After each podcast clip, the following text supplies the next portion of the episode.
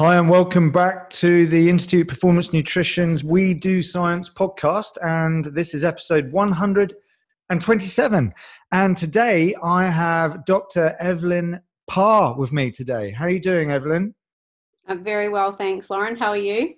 I'm brilliant. Um, we're both brilliant, which is a good start to this this conversation we're going to have today, which I can't wait to get into. But I think your accent might have already given given away where where you're from. So before I I reveal the conversation that we're going to have today, uh, Evelyn, maybe you can give us a, a, quick overview as to who you are and what you're up to and what your research activities are currently focused on. Sure. So I'm Dr. Evelyn Parr, and I work at the Mary MacKillop Institute for Health Research at Australian Catholic University in Melbourne. Uh, not sure if my accent gave it away. I'm I'm a New Zealander living in Australia, but I, have been I've been here for I've been here for nine years uh, now. So I do I do now get mistaken as as an Australian. And look, we're really we're reasonably close, but uh, yeah, living here for so long and and has has skewed my accent. But but I am in fact a, a Kiwi in disguise.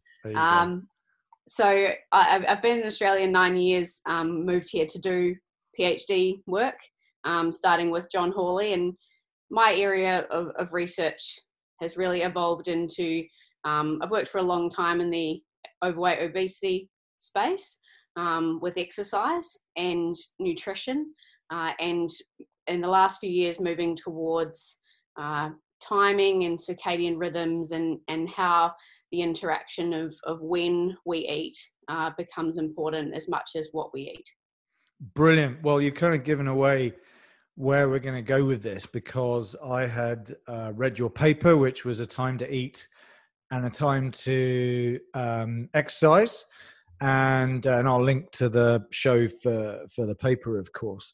But it, you know, it, even though it's not specifically a paper that I would normally read as it relates to performance nutrition, which is my main focus, but uh, as I always re- reference, uh, uh, you know, most of my podcasts and conversations with experts such as yourself is that although we might refer to people as athletes, they're still human beings, and human beings, you know, have issues like like everyone else, and not every kind of athlete, despite the term, how the term athlete might prompt us to think, is necessarily engaged in the same kinds of activities and lifestyles um, as uh, as the people we might you know personify as the sort of ultra fit and active people. There's many kinds of of athletes and activities that exist out there, but like I said, they're all you know they're all humans and they've all got some issues. And um, some of the thing you know some of those things that unify all of us is we've all got to eat. And by virtue of uh,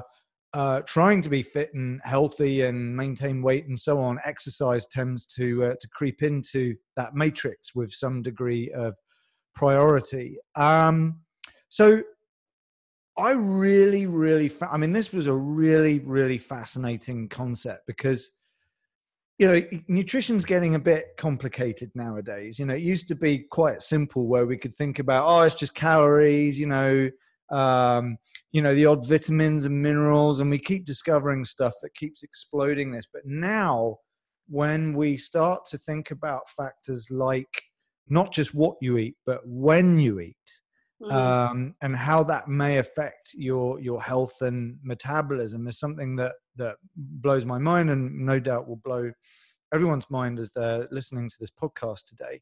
Um, so, what I think first off, let's just get into why this particular era. Why did you get into this topic? What drew you to it? Um, that's a it's a good question, um, and you, you say you know it's becoming more complicated. I think nutrition is one of the most complicated sciences that there is. Yeah. um, it may seem easy you know oh this study came out you know you need to drink more red wine or drink more coffee but you know there's so many other complex nuances that go in with nutrition. I think it makes it really hard for the everyday person to understand nutrition and how that fits with them um, and of course there's a lot of of hype with a lot of things. Um, this area of sort of timing and nutrition, I've probably been in for a good three or so years. Um, and it came off the back of uh, a really uh, important cell metabolism paper that came out looking at uh, a small group of individuals that had uh, overweight and obesity who ate for a long period over the day. So starting eating quite early in the morning and and maybe snacking or, or you know having small uh, eating occasions throughout the day until later in the evening, um, which leaves very little time when the body is then fasting or, or using the fuel reserves that we have, which is why we have fuel reserves.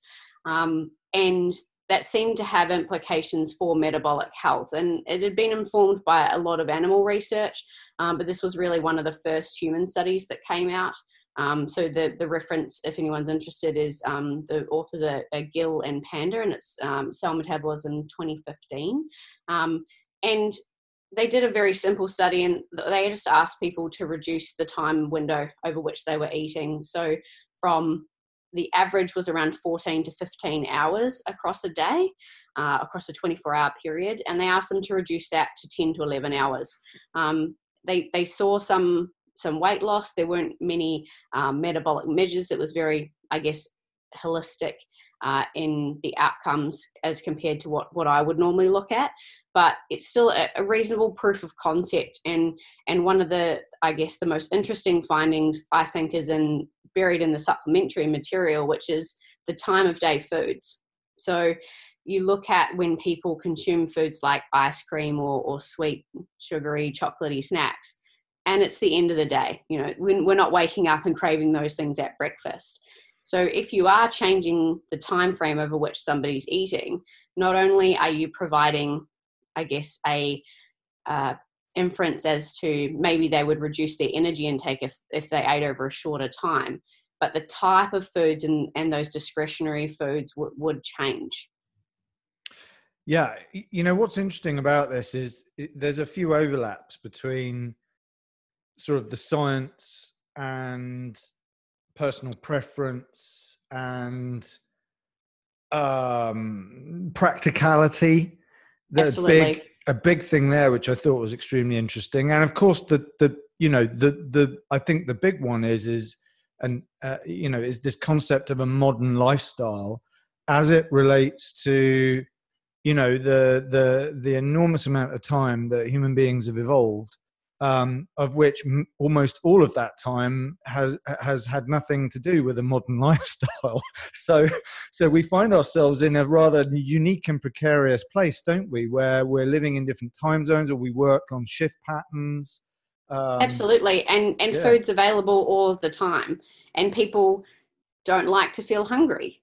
So if you feel hungry, the the impetus is that that you eat something um, which is the hunger is not always a sensation or uh, a, a, signal for the body that you you need to eat something. There's certainly many occasions uh, where you do, but also hunger can be suppressed. You know, like you go and do.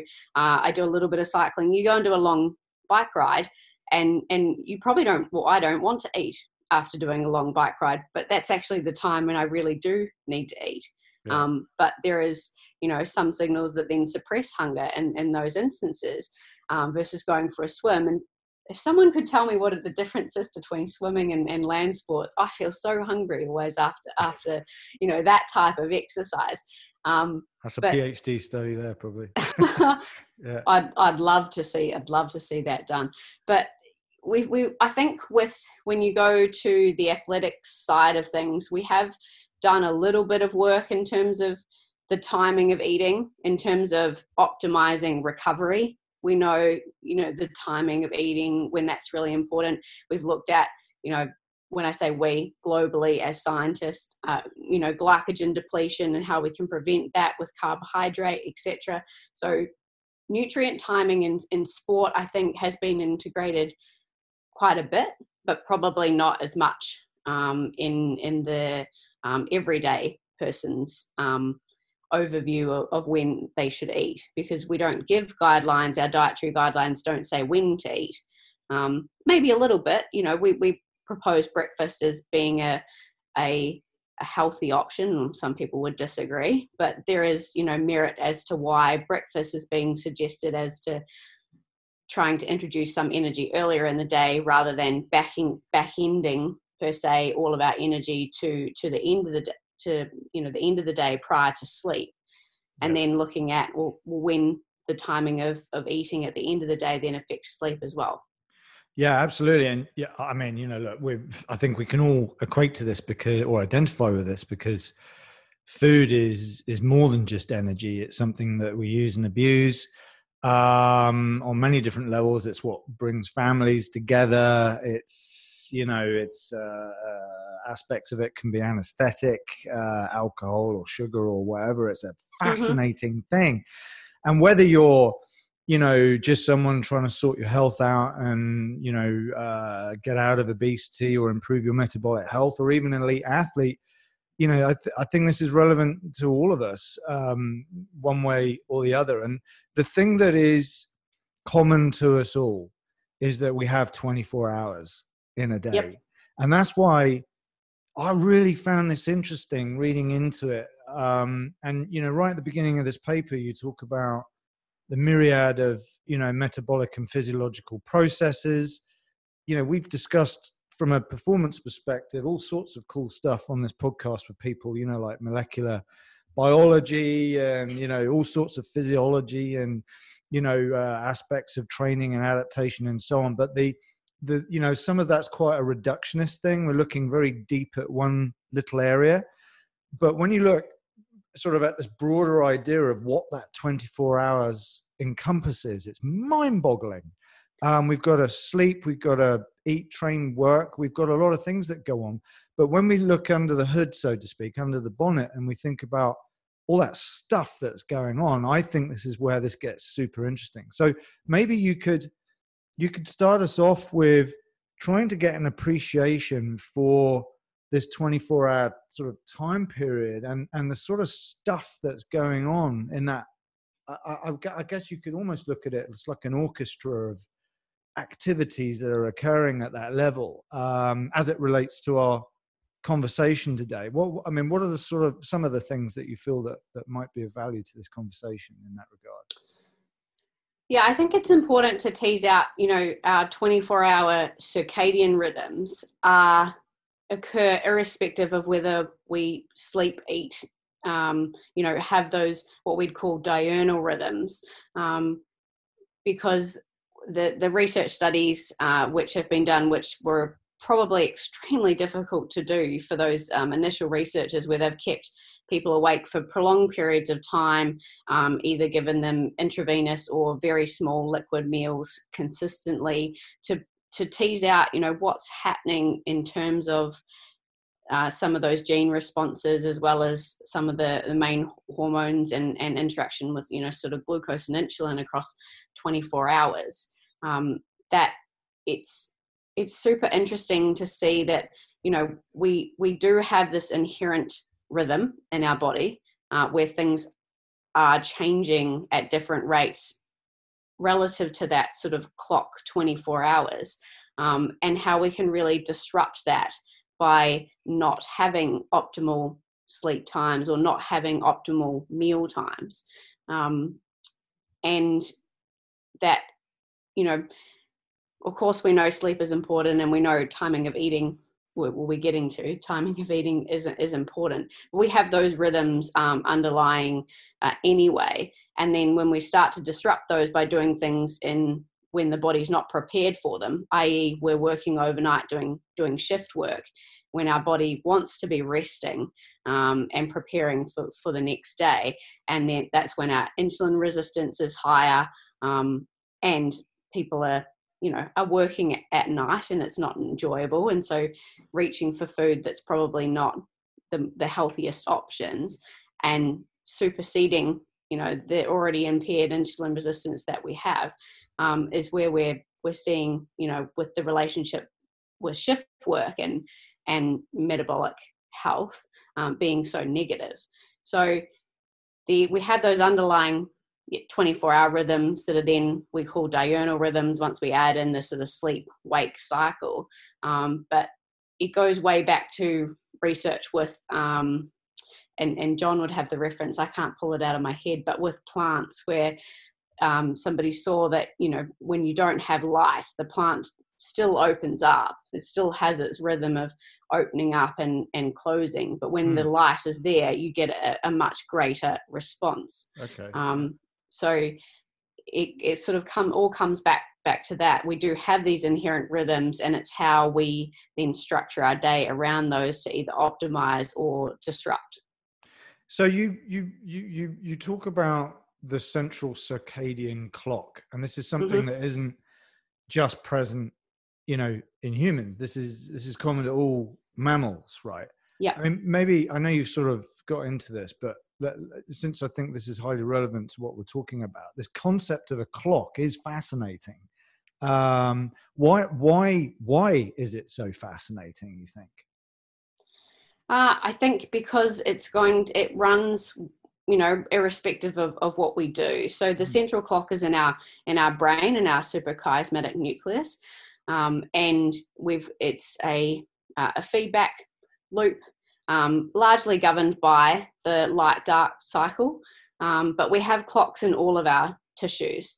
Uh, and so those clocks are influenced by our main uh, so you know our main clock in it in our brain but they're also independent of what's happening um, in the brain so they can be you know exercise is going to as we say reset the clock you know if you're traveling overseas um, and you're going to a different time zone doing some activity can help you know realign your, your circadian clock as with light you know if you, you go outside during the time that it should be day rather than night and your new time zone it's going to help you know send some of those signals back to the brain that hang on this is you know the the new time zone that we're on and and realign um, what's happening. So um, you know we call them zeitgebers or, or time givers um, so light food activity are all those um, that can influence both the peripheral clocks in uh, any of our tissues including our muscle um, but stem from that um, main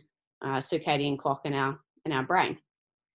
So what I find fascinating about that is that, yeah, you know, I can see as you've described, there's this this circadian clock, um, this system, the sort of gov- time governing sort of system, which is I, I, I have no doubt we'll learn a huge amounts of this over the coming years. And as you've mentioned in, in your paper here, is that you know it is primarily influenced by the light dark cycle um, but these other factors also have an impact such as the timing of exercise the timing of meals which we have some control over for the most part. Um, and just thinking about my own life i think you know uh, between travel and or my fairly crazy work schedule where on a pretty regular basis i i have to do things at different times. Like i don't have a regular training session. I have to fit it in when it's convenient.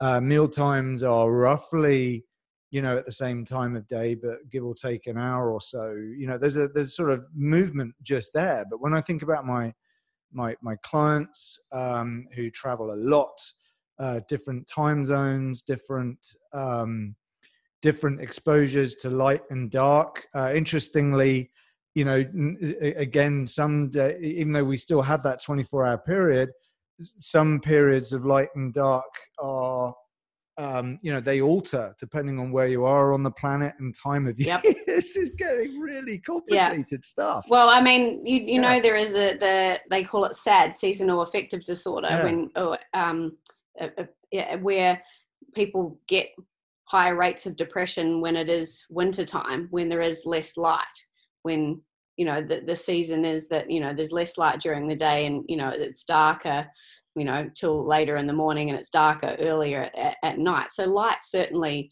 you know plays a role for sure. So okay so let, let's just let's just bring this back to this sort of time to eat time to exercise and mm-hmm. the central sort of focus of this conversation is going to be about time restricted eating, which is super interesting, and um, how that relates to things like chrononutrition and so on, which um, is becoming, you know, quite popular.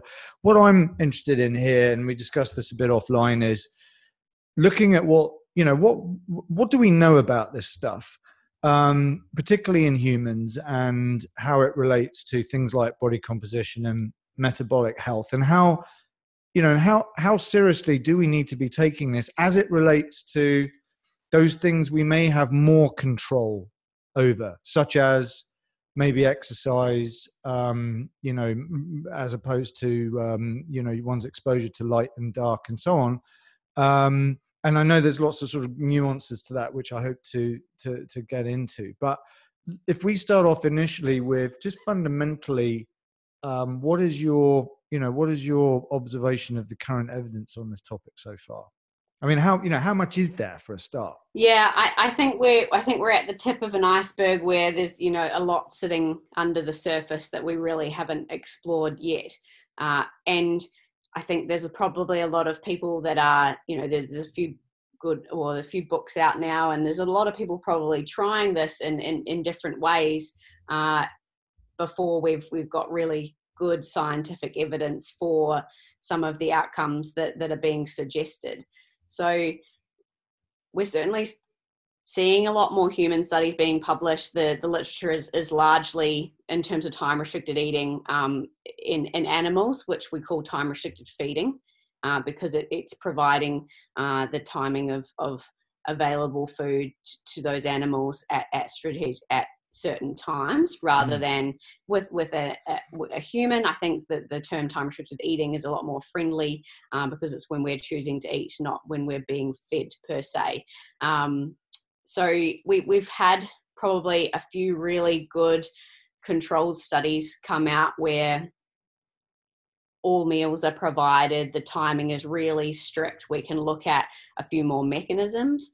Uh, but the majority of the work probably so far has been in that weight loss sphere and using time restricted eating as a mechanism for reducing total energy intake and therefore causing weight loss. So the the small issue there is is it that you're just reducing the energy intake or does it have an effect as to what time it is that you're actually eating? So we've still got a little way to go to sort of tease those um, things out.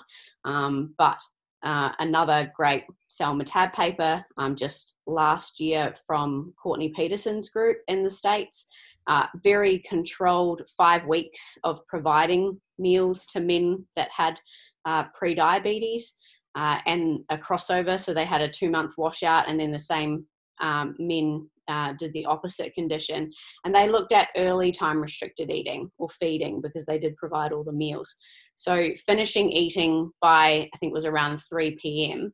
in, in the, the early time restricted feeding group versus the control condition where they, you know, were having dinner at around seven o'clock at night. So even probably earlier than, than I get to sometimes after getting home from work. But in that study, because they were providing all meals, so it was isoenergetic between both conditions, so they, they weren't eating less, they were just simply changing the timing of eating. They found that the uh, insulin response um, to a, a, oral glucose tolerance test uh, was improved after the five weeks of, of eating earlier. Um, and that's doing that test, you know, in the morning as well. We're not they're not doing it at a time when they they weren't used to eating. Um, so if we can improve somebody's insulin response by just changing the timing of when they eat that could be really really powerful. Um, although finishing eating by three o'clock has its social implications. Yeah. um, so and that's where we get to well does the time window across the day matter um, my answer is I think yes. But in terms of do we have the scientific evidence to show that? Maybe if you pull together a lot of studies that are not necessarily looking at time restricted eating or specifically uh, eating at at certain times, but if you if you look at a lot of literature that looked at um, when we eat a lot of energy at the end of the day, which which is our societal norm. We go out and have a really large dinner, and our breakfast is normally really small. If, if we look at in terms of the energy distribution over the day, um, the epidemiological data would say that the, the people that eat large amounts at the end of the day and later in the day have a higher incidence of, of having higher BMI, higher obesity rates. Um, so I don't know if I've gone off topic there or not, but I, I think that we're really, we've got some, a couple of really good studies um, showing this evidence for time restricted eating, but we need more.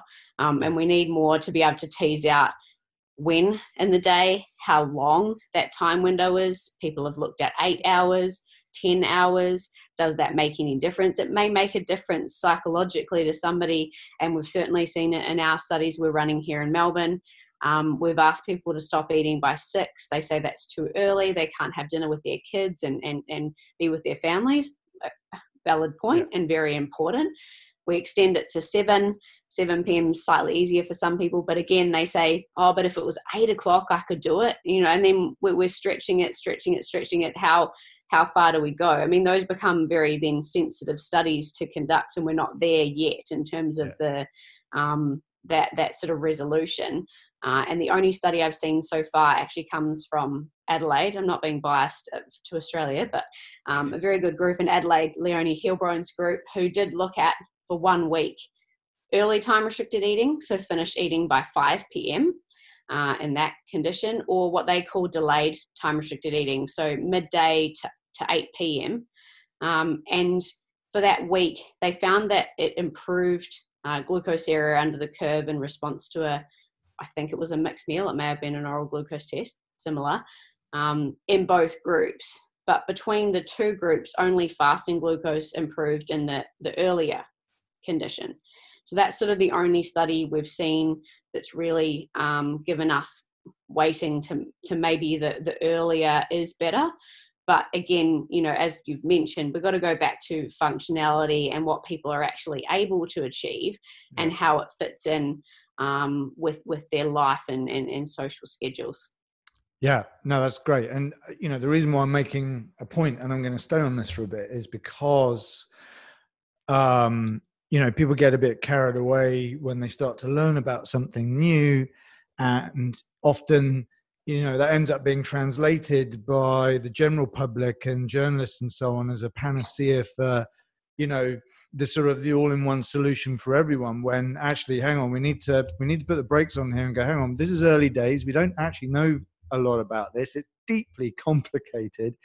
Um, and also there's a lot of contextual considerations that we have to bear in mind um, which i want to get into get into with you. But you know just to bring it up which is something i often raise in my in my podcast is the fact that that this knowledge that we have in these sorts of things ultimately becomes a tool in our toolbox as as practitioners uh, and as consumers to a certain extent.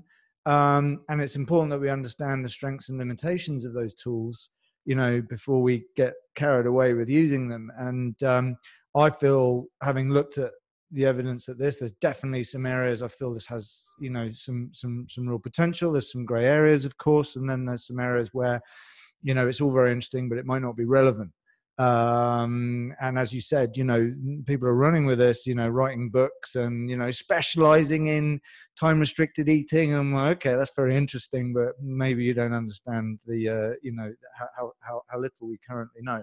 So let's let's because there are some areas here i think that are that, that i think we can run with a little bit of confidence just based on our own knowledge and experience and draw upon other areas of science and so on that, that can make it a little bit more robust. But let's just bring us back to why why we even need strategies to improve sort of metabolic health in, in real people in the real world. Um, because quite, you know, there's science and then there's what people are actually going to do um, yeah. and you know and i think that you know the ultimate thing is is is it's only going to work if someone really can adhere to it. So compliance becomes becomes a sort of a central issue.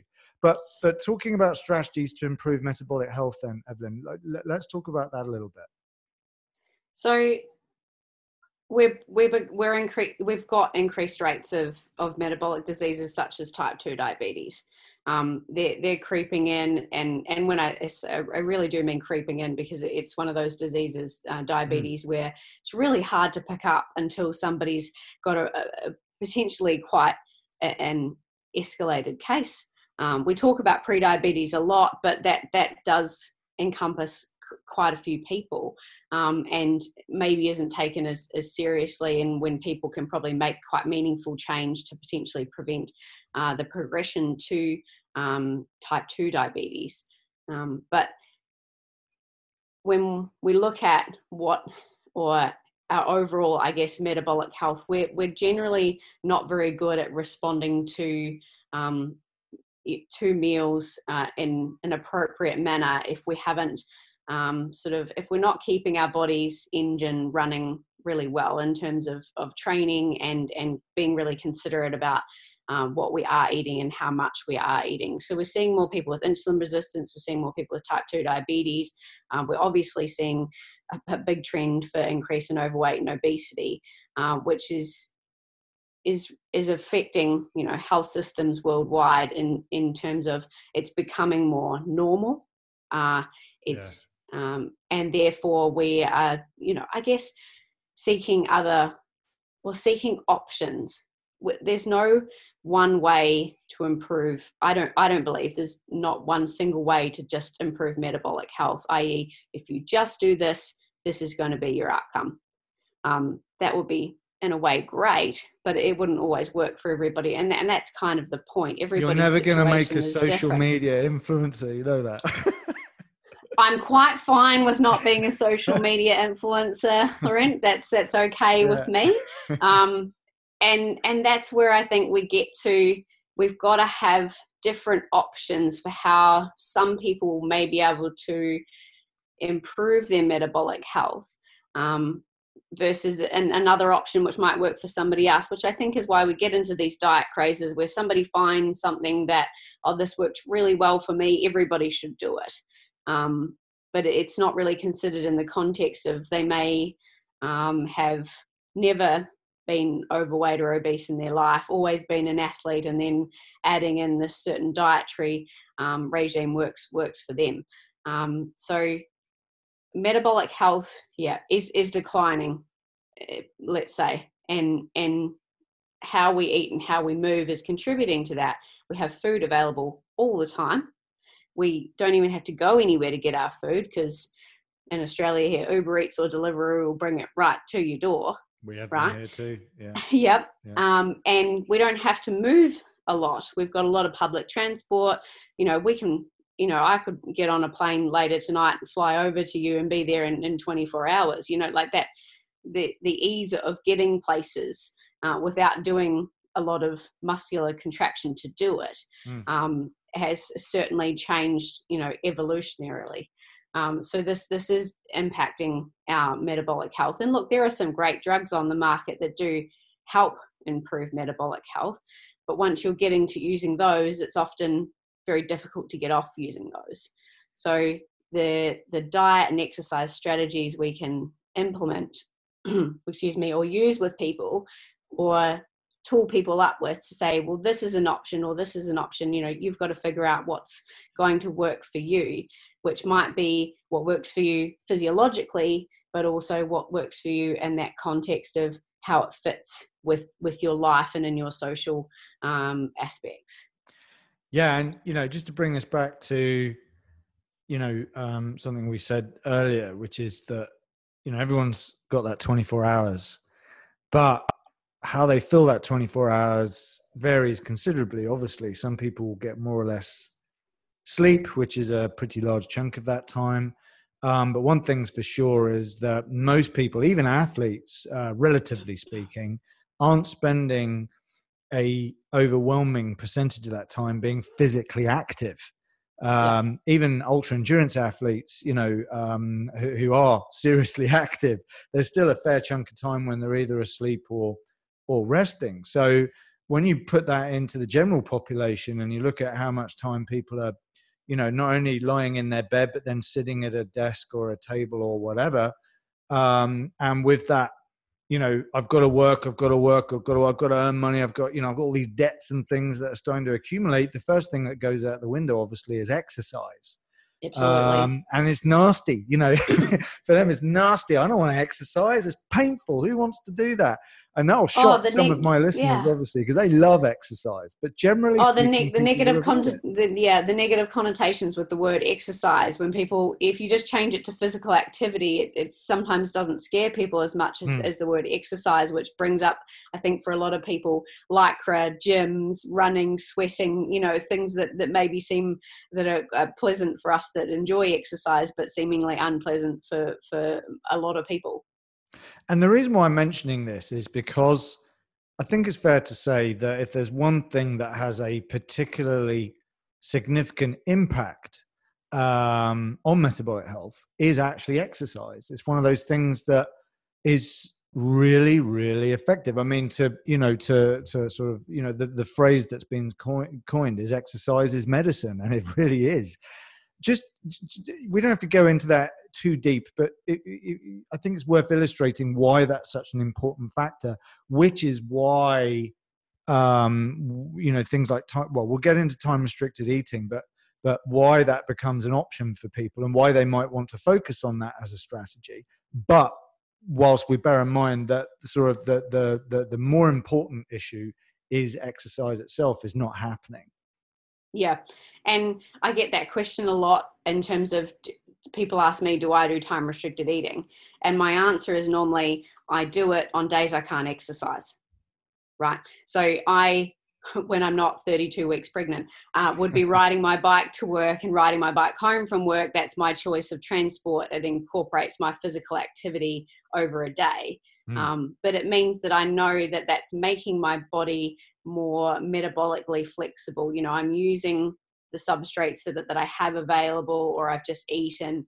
Um, I'm increasing blood flow around my body. You know, there's lots of different adaptations to exercise that are really important and and mental health etc etc a lot more adaptations to exercise than we can get to you know something like time restricted eating exercise is as you say is really powerful and which is why it's, it, it, it is medicine because i can't think of any chronic disease that is negatively impacted by exercise right? Any chronic disease can be positively impacted by exercise. Um, so when when you kind of compare exercise to to eating um, certainly there's there's a lot more powerful benefits from adding in exercise but as you say not everybody can do can do that. And i think that's where we were largely with this paper heading in terms of everybody eats therefore everybody's an expert in what they should eat and when they should eat. But it, but everybody's going to eat. So to modify the timing of eating is possible because we're all eating. To add in exercise um, is really really powerful and, and, everybody should do it, but it's not always possible for everybody to do it. Um, and as we we're, discussing in, in, in, the paper, the benefits of exercise are, are, are, more powerful probably than just changing the timing of eating. Yeah. But if you can only do one, or it's not possible for certain days for you to do exercise, then maybe focusing on when you're eating is a good strategy to sort of keep things in check. And that's if I if I'm traveling long haul and I, I can't do a lot of exercise, I'll certainly adjust the timing and, and what it is that I'm eating. Um, and the same as if for whatever reason I'm I'm not able to ride to and from work or there's no exercise on that day, then the timing and, and what I'm eating is is of I think a greater consequence. But yeah, exercise. I mean, I'm an exercise scientist by trade or by in in my heart rather than a, a dietitian or a, a, nutritionist. So you know, for me, it, exercise is is the best outcome. It's just yeah. we have to be realistic of how many people can increase their amount of exercise meaningfully. Mm. Um, which I don't think is actually that hard. We know that you you, you only need to do small amounts often um, to accumulate. You know, it doesn't have to be whacking on all this gym gear and and finding a whole 45 minutes, but adding in more stairs rather than standing on the escalator. You know, those small changes do add up throughout the day because they are then stimulating that muscle regularly yeah. and and incrementally to to achieve a, a bigger goal yeah and i think that this is important because what i wanted to do here is you know we're going to get a bit more now into time restricted eating but it, you know we, we, we, the priority still needs to be exercise for reasons that we'll come back to in a minute um, the the impact of exercise on things like muscle mass and quality yep. and yep. the sort of the metabolic and hormonal and I, and by hormonal I'm including appetite hormones and so on is you know there's just is the master regulator there it's just important um, but for reasons that we've now opened up a bit which is of interest to to athletes and or people who train regularly but not necessarily every day and for the athletes who are off season perhaps is that there are even scenarios for them whereby they might be doing lots of ex- exercise at times. There are also days or periods of time where they're not exercising where this concept of time restricted eating actually still has some value. So so absolutely this is still relevant to everyone not just to um, sedentary or people from low levels of activity. But for those that are one reason or other are not going to exercise or uh, sorry i should also i should say people who are injured. So a- athletes who are injured for periods of time you know boy do they you know they might want to um, uh, eat to um, you know get over their woes and worries of not being able to train um, but obviously the risk there then becomes issues with increasing um, weight uh, body composition goes completely off so on and so forth. And underlying all of that could be a risk to metabolic health as as well. But for those that are going to exclusively focus on time restricted eating as a as a strategy, let's just quickly go into that then. So can you sort of clarify then um, in a bit more detail what we mean by the term time restricted eating? And um, in your paper, you've explored um, there's you know a number of studies that looked at how that how that can look, how that maps out, and um, and, and what does the evidence tell us about about those findings? So the general consensus is that time restricted eating is reducing your eating window to say some papers will say 8 to 10 hours some will say 10 to 12 hours um, it's probably making at least a, a, a, two to three hour meaningful reduction in your uh, length of time across the day that you are consuming meals. So, meals or, or energy per se. So, when you start the day with your morning coffee or, or breakfast, and when you end the day with whatever beverage or, or food that it is, we're talking about that, that time period um, being, being reduced to one, potentially limit how much energy you're intaking, uh, two, potentially align better with when your body is prepared um, and optimal at processing meals and, and energy, um, and to therefore Im- improve metabolic health. So, there have been some extreme versions of time restricted eating where people uh, in some research studies have reduced their energy intake to within a four hour window um, and still trying to you know sort of match the total energy on an, on another day. Um, that, that is a very extreme approach, but in general, we're talking about you know that sort of around somewhere around ten hours um, of of consuming meals, food, energy, fluid, whatever way you want to want to put it. Uh, in terms of aligning with when our, our body's prepared to eat it um, oh, sorry, to process it. We're obviously prepared to eat it all the time, um, and therefore having some beneficial metabolic outcomes by giving our body a rest from having to process food. So we talk about this sort of postprandial cascade because you, you eat something and then for up to three hours later, your body is still processing what it is that you've been eating. So if we have something early in the morning and then we have a snack mid morning and then we have lunch and then we have an afternoon snack and then we have dinner, we're having these sort of postprandial cascades all throughout the day and not letting our body sort of revert back to the energy that, that it has already stored and and this sort of um, the the increasing the amount of time we, we spend fasting really so by focusing on reducing the time that we're eating we're increasing the time that we spend fasting so you, you could say time restricted eating is a, is a form of intermittent fasting. We often think of intermittent fasting as, you know, alternate day fasting where you, you don't eat on a day or intermittent fasting where you're um, not eating maybe on two days, you're only eating a small amount of energy and, and, and not worrying about it the other sort of five. Um, whereas time restricted eating, I guess, is a more rhythmic, regular uh, reduction in that time window to increase the length of time uh, fasting overnight and, and, you know, in the sort of morning and, and, and late evening hours. Okay, brilliant. So if we were to sort of look at the sort of the strengths and weaknesses of time restricted eating without exercise. Um, what sort of what sort of pros and cons then would we be looking at as it relates and you've got a you know you've got three different um, graphics that explains this and i love this because it helps to illustrate you know the impact this has on muscle mass and um, things like circulating lipids and blood sugar and um, hormones and uh, appetite and so on and so forth. What what are the what are the good you know what are the pros and cons then of time restricted eating without exercise then? So it seems that we can improve, I guess, our glycemic control. So our relationship between glucose and insulin um, throughout a day um, by probably in terms of mechanism it's probably you know giving the pancreas a rest in terms of having to release insulin all the time to respond to those um, eating occasions. So we, are having a longer time where that beta cell is, getting more of a rest um, and can then be more functional uh, when when meals are consumed.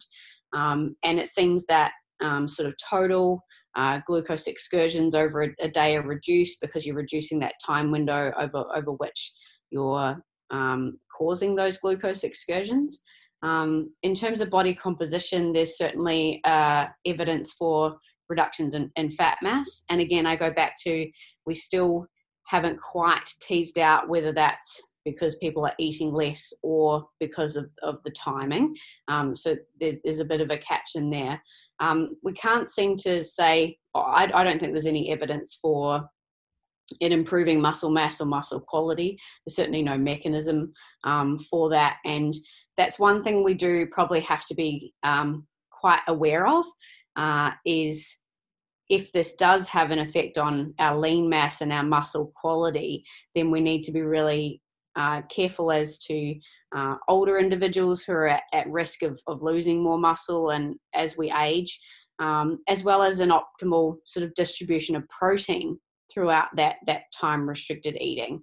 Um, and we're looking at that um, with my colleague Dr. Imre Kaur, who's a, a postdoc with us as well. Uh, we are looking at uh, protein synthesis as, as an outcome as to if we are reducing the time window over which we're eating and therefore we're reducing the muscle seeing protein and being able to repair and rebuild with protein are we actually impairing some of those processes that are, are really important for, I guess you say, long term metabolic health? Um, because our muscle is our most metabolically active tissue, you know, that's what's causing us to, you know, turn over use, and use energy throughout the day. So we do need to kind of look at, well, hang on, how is time restricted eating having an effect there. Um, because while the, the circulating factors might be improving, we certainly don't want to impact on the muscle. Um, as you'll know, we don't have drugs to improve our muscle. Exercise is our drug for our muscle. Um, and we are going to lose it as we age, whether we like it or, or not. Um, so that's where, you know, when we were comparing time restricted eating and exercise, the muscle is probably the, the biggest area or the, and the biggest um, organ that may be not quite as optimally affected by time restricted eating as it certainly is with exercise. Yeah, and that's where you know clearly we can't just you know on a very simplistic level go right. I'm going to do time restricted eating, and it's based just on the timings of when you start and stop eating. We've still got to be concern with the uh, sort of the, the total type and timing, so to speak. Um, yeah. and like making it more say, complicated. yeah, I know, I know, but that's why that's why we have to talk about this stuff because there's always a yes, but, isn't there? Um, Absolutely. And uh, you know, I've had actually some of the preceding podcasts to this one. Um, we've gotten into quite a lot of topics about protein. It's always it's the mega popular topic in nutrition mm-hmm. always, mm-hmm. and I've got more yep after this podcast, but obviously protein does have a protective effect um, on um, you know against losing muscle, and obviously the types of protein and the whole Yep. you know um, the whole uh, muscle protein synthesis concept. But we don't need to get into that. Um, but needless to say, if you don't have the knowledge enough to be able to do that, you you've just got to be seeking appropriate advice. Um, and by that I mean, you know, you you might be a, a, a personal trainer or a sports scientist or whatever, but this does require um, some attention to nutrition itself. So having training and education in nutrition is is obviously important.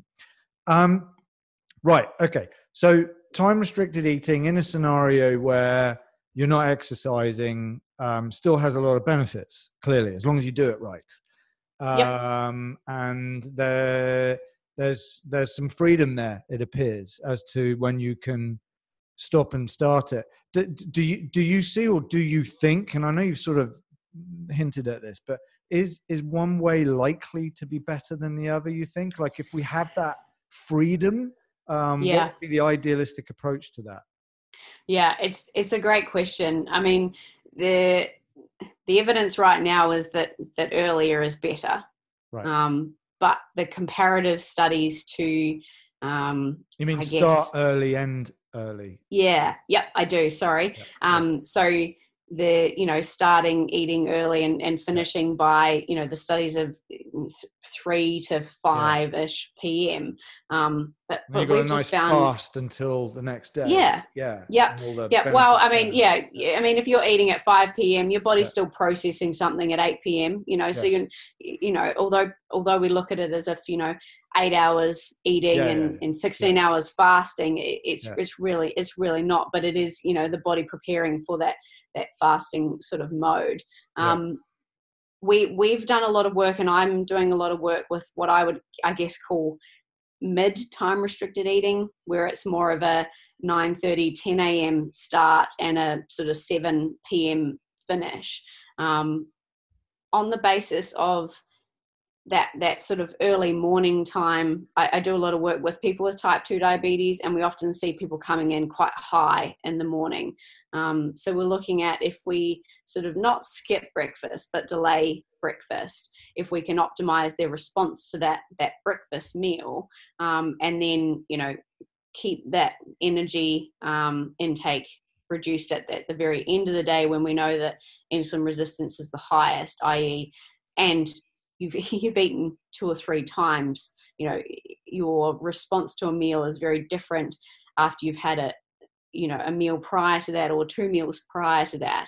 In some ways, there's priming, and in some ways, there's potential uh, in, impairment from um, using the insulin that your body's um, produce and then therefore not being able to produce a lot more later in the day. Mm. Um, so I'm, and I think more practically, I think the sort of mid time window could be more effective, but we, we haven't tested that yet. Um, but Yeah, certainly, when people say to me, "Oh, I'm doing time restricted eating. I just don't eat from you know until midday, and then I eat until 9 p.m." And I'm like, well.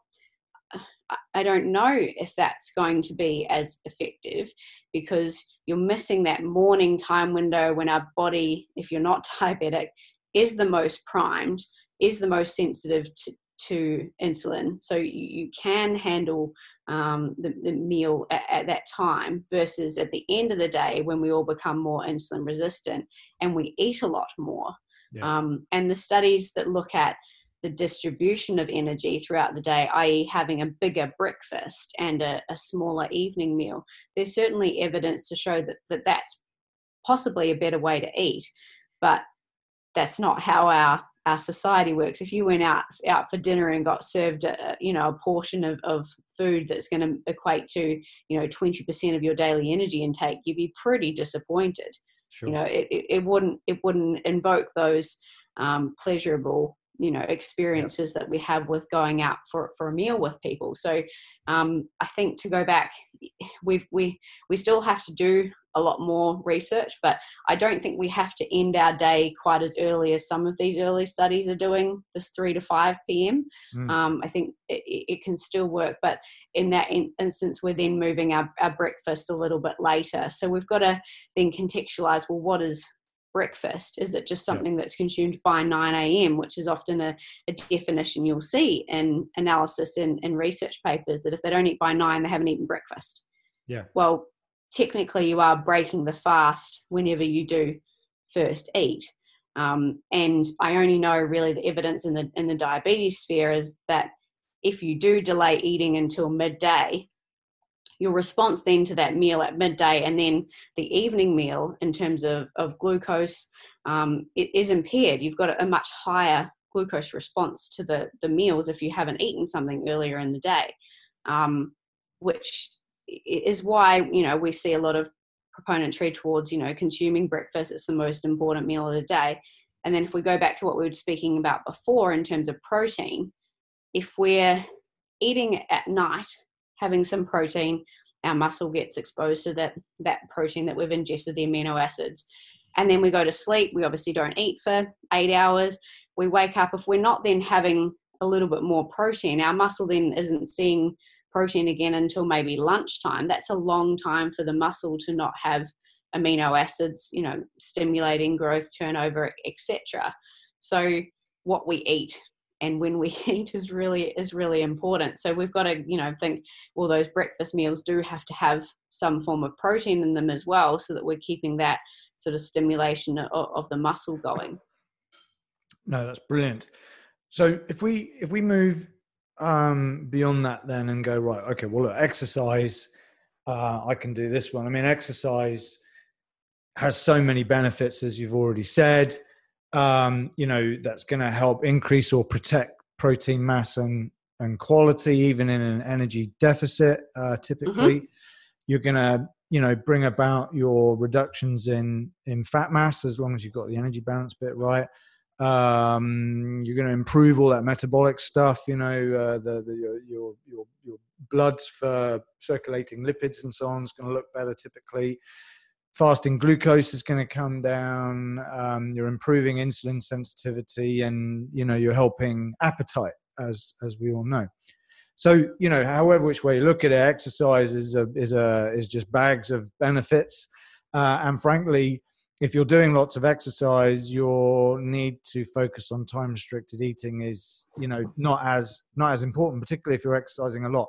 But the best of both worlds might well be a combination of exercise and time restricted eating, particularly in those that do have metabolic health issues, um, is what I'm obviously seeing here and what your paper is is suggesting. So let's just get into that then, because you've got some some great comments here about things like exercise snacks, and uh, yep. I love that. So so talk us through then the combination of of exercise and time restricted eating um, you know the, the sort of the combined benefits and perhaps superiority yes to those with metabolic issues obesity and so on. And and and you know practically speaking what does that even look like? Yeah.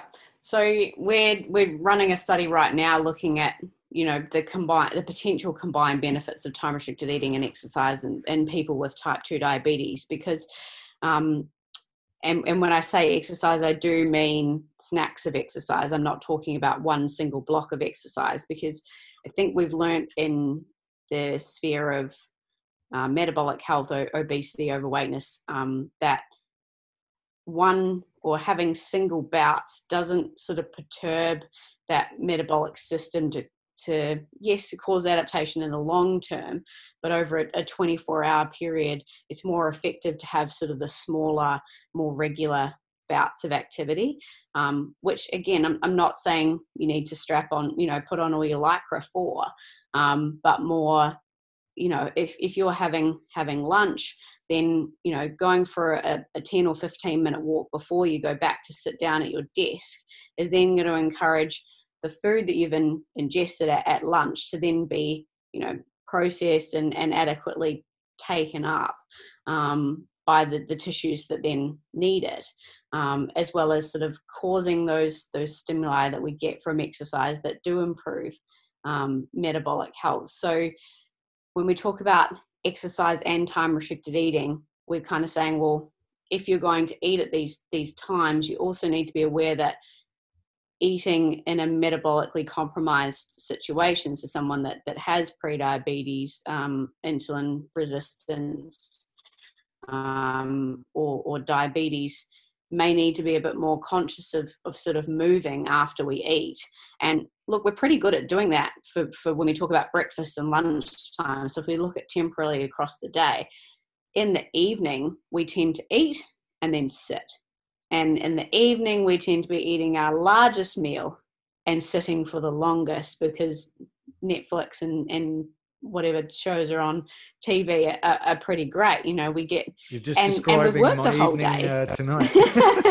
yeah. But but we've also we've also worked a whole day. You know, like we, we've had we've we've done a lot. So so we're we're trying you know to relax. Um, but it's probably the you know those postprandial those post meal periods that are really important um, in somebody that's maybe not as metabolically flexible to to move a little to, to help um, those processes along. Um, so when we're talking about exercise and time restricted eating, we're talking about appropriately timed exercise with appropriately timed eating. And of course, you know, we're, we're really just sort of proposing and scratching the surface here um, with, with how this will work. But in terms of the exercise snacks you mentioned earlier, um, we've we've seen in a, a, study of my colleague Monique Francois looking at um, six minutes of exercise after each of the the three meals, as opposed to that total bol- bolus of exercise just after the evening meal, had a much more uh, powerful effect on on reducing daily glycemia uh, in people with pre-diabetes. So you know, no, it's small amounts. Um, the research that's out of uh, David Dunstan's lab at, at, the Baker Institute here in Melbourne, um, they look at these sort of small breaks in sedentary behaviour of, of three minutes of walking. If you do those three minute, you know, little breaks every half an hour, has a really powerful effect across the day. It probably doesn't train your muscle in terms of you're probably not going to build muscle that way, um, or you know have some i guess the you know lowering of heart rate and and the improved sort of endurance adaptations but for somebody that's um, has an excess is, is carrying excess weight or their, their body's not responding very well to food in terms of insulin resistance can be very powerful to just have those those smaller you know snacks of activity which might look like you know taking the stairs back to, to the office after lunch or as i said you know moving um, a little bit more, getting off two stops earlier on the bus, so you've got another you know a kilometre to walk to work, so you you're helping that breakfast get processed. But yeah. that end of the day one is is certainly a, a, probably a lot harder to implement in people's daily lives, um, just um, based on on many factors. And you know, it, it makes a lot of sense, doesn't it? If we if we become less sciencey about this. Um, and go, do you know what? We, you know, we've evolved over an immense amount of time. And, you know, I, I'm, I'm assuming I'm correct when I say this, that, you know, the vast majority of our ancestors, when they, when they were able to access food, they either had to carry it around yeah. for some time or after a kill, they would, you know, that stuff spoils or you can't just carry a whole creature with you. You'd have to feed at the time, you know, mammals generally will feed um, at the know, time of the kill, or they'll take it away with them. Either way, there's some exercise involved. Um, and of course, we're not we're not honouring that process, and which then means you know we shouldn't be surprised that we have problems because we're not doing what we were designed to do in the first place. Yeah, and if you've ever heard of uh, heard Luc Van Loon present, um, you know, in in nursing homes, we're bringing food to people rather than trying to maybe get them out of bed and get them to a table which is you know yeah. even just causing a little bit of muscle contraction and maybe a little bit of priming you yeah. know so that when they do consume whatever their meal is that, that you know the body is is you know in a state that it, it, it needs that and it's going to use that effectively so if we even think of you know and you mentioned before injury um, although we like to you know look after people and and and keep them you know happy and and and immobilized in some situations it's actually better to to move to either have the food or move after the food to make sure that we are our body is able to to process it effectively yeah. um yeah. so I, and I think that's really, you know, when when Luc presents on that, and he's a very good um, presenter, it's it's really an important message when and when you think about it in, in that way. You know, I'm if my parents would hate me saying this, if they ever end up in a nursing home, I'll be encouraging that my my that their their food is placed as far away from them as possible every time they have to, to have to eat to move to it, um, because yeah, it, it, the the integration with with when we move and and when we eat is really important. Yeah, no, it oh, this stuff's so interesting and so fascinating. And you talk about, you know, the priming concept. Um, I, I, a few years ago now, I did a podcast with uh, Lee Hamilton, actually, Dr. Lee Hamilton, yep. on um, on nutrient priming. One of one of the most mind-boggling conversations. Uh, absolutely fascinating. But look, we haven't got time to carry on this conversation, and um, I'm looking forward to seeing where you go with all this. And um, um, you know that segues nicely into the final bit of this conversation, which is you know what are the future perspectives? You think where where are we going with this? You know what what what what's the research that that needs to be done? Um, you know where where you know where where are you going with this, and where should we be going with this? You think? Yep, we're certainly. Uh, I've been looking a lot at how feasible this is for people to do and, and what their sort of um, I am a metabolic scientist, but I also think yes, we could come up with this very you know snazzy jazzy way for for people to, to eat um, and improves their metabolic health. But if they're not going to do it, what's what's the yeah. point? And, and you know, in spending all that time. So we're certainly looking at um, getting feedback and, and implementing this in the real world in terms of how many days people can adhere to such a strategy, um, why they adhere more on some days rather than the others, what are the barriers, etc. And so, how we can start to sort of break those down um, and make it more accessible, um, as well as, again, I guess trying to make time restricted eating another option for people to have available we, we still think that that exercise is is superior and in any case if you can improve um, increase your amount of exercise then you, you're going to have better adaptations. Um, but we've never compared head to head somebody doing you know as i call appropriately timed exercise versus this time restricted eating. So that that's another sort of avenue of of, of where we're heading. Um, and then i think if we go back to the mechanism we still do need to tease out you know what time of the day is potentially most optimal um, for uh, our, our energy intake and our distribu- distribution of meals. Um, and not only looking at it, you know, I often focus on glycemic control and and when you're looking at it in, in that aspect, you're, you're missing what's happening at the muscle. And um, we're doing the study with Emma at the moment. We're looking at the muscle and a little bit of glycemic control, but you, you can't look at everything in every study. So we've certainly got, there's a, a breadth of work uh, that hopefully should be coming. Um, in only you know improving maybe conf- as you say confusing the situation because we add in you know we're trying to add in control and and alter more variables but really providing better information to the general public about yeah. you know when when eating is appropriate and when it may be inappropriate and which is really hard when you say to a shift the shift workers say well what do i do um, because that we need people to work shift work so yeah. i know there's a, a lot of groups uh, we don't do it but there's a lot of groups working with shift workers as well to work out well how's the best strategies for them to optimize you know eating throughout out their shifts yeah. um, in those contexts where you can't just say, well, don't do shift work because it's bad for you.